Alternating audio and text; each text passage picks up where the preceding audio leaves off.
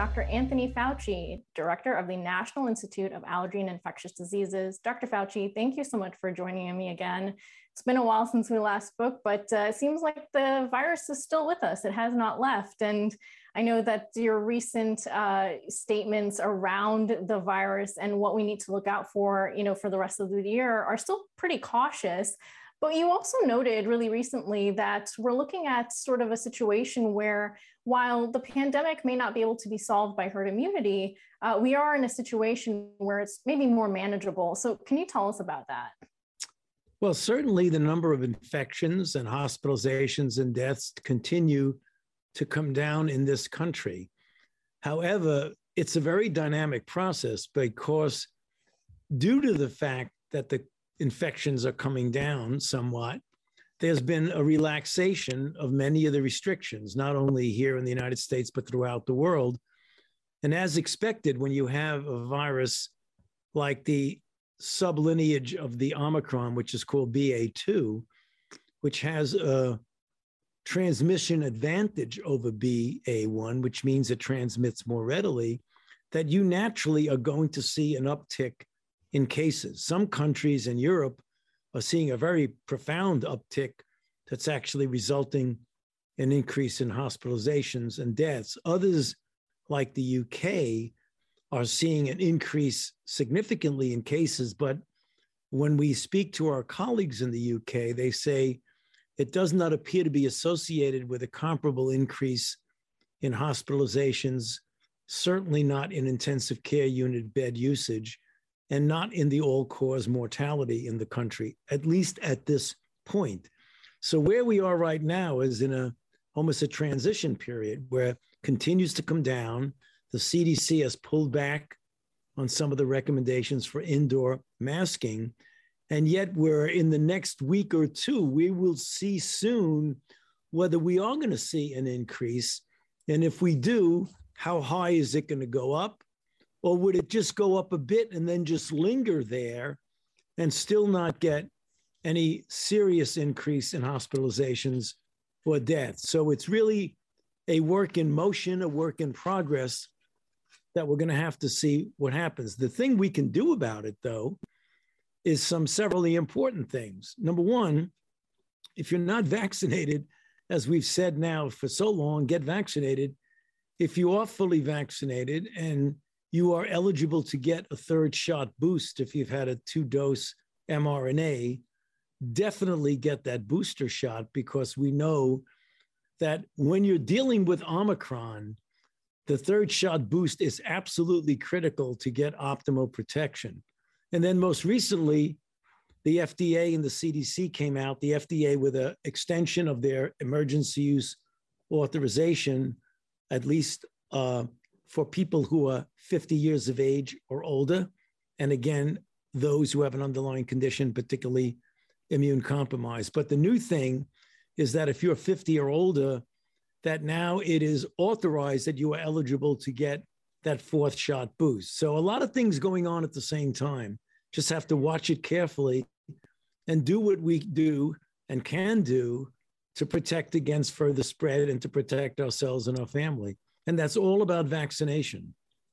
Right. On that vaccine point, of course, we still have some, a small subset of the population that does not yet have access to the vaccines, and that's the youngest uh, segment of the population. I know we've got Moderna and Pfizer in the wings, uh, both at, at, different points, uh, waiting to be authorized or, or the data to come through.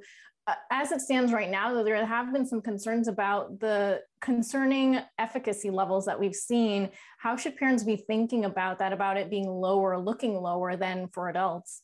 Well, the original data showed it was lower, which is the reason why the trials were continued with a third dose. It was originally thought that with children, we could give a two dose initial vaccine regimen, very similar to what was done originally with adults. But when you're dealing with an Omicron era, and that's where we are right now, it's very clear that Omicron is a virus that requires three doses, not two. So, right now, the studies that are going on are looking at the dose and dose regimen in the three dose regimen for that cohort less than five years old. I don't think parents should be concerned that it's taken a while because the FDA wants to make sure they get it right. So, if anything, parents should be encouraged that the FDA is doing what they do so well. They're analyzing the data with a great degree of attention and scrutiny, and they will make a determination when it is shown very clearly to be safe and effective. I hope that occurs relatively soon. I believe it will, but we don't want to get ahead of the FDA and their job. Let them do their job, and then we'll know about that dose and that children and that cohort. Absolutely. Speaking of the additional vaccines, I know there are some people who claim to be waiting on Novavax because it is a more traditional vaccine uh, platform, and there are others who, of course, have gotten that J and J first. It seems like we're largely relying on the mRNA doses. What would you say to those people who are still waiting? Well, I'd say if you're not vaccinated at all, you should not wait. That is a bad move to wait for something that we don't know when it's coming. I think with regard to using one of the other platforms like a soluble protein, like Sanofi or Novavax or one of the others, as a boost superimposed upon your original vaccine regimen, such as an mRNA, which the overwhelming majority of people in this country have received, one or the other of the mRNAs, either Moderna or Pfizer. We're doing studies to see if you mix and match and give a boost of a different platform, would it be better? But if you're telling me someone who has not been vaccinated is waiting for a different vaccine platform, that is a bad idea because the vaccines we have now are clearly very effective and safe. And if you've been vaccinated, don't wait to get your boost. If you're eligible for a boost, go get your boost.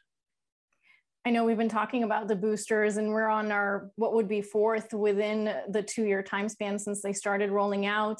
Uh, it seems like COVID fatigue definitely playing a role in some the slow uptake of that.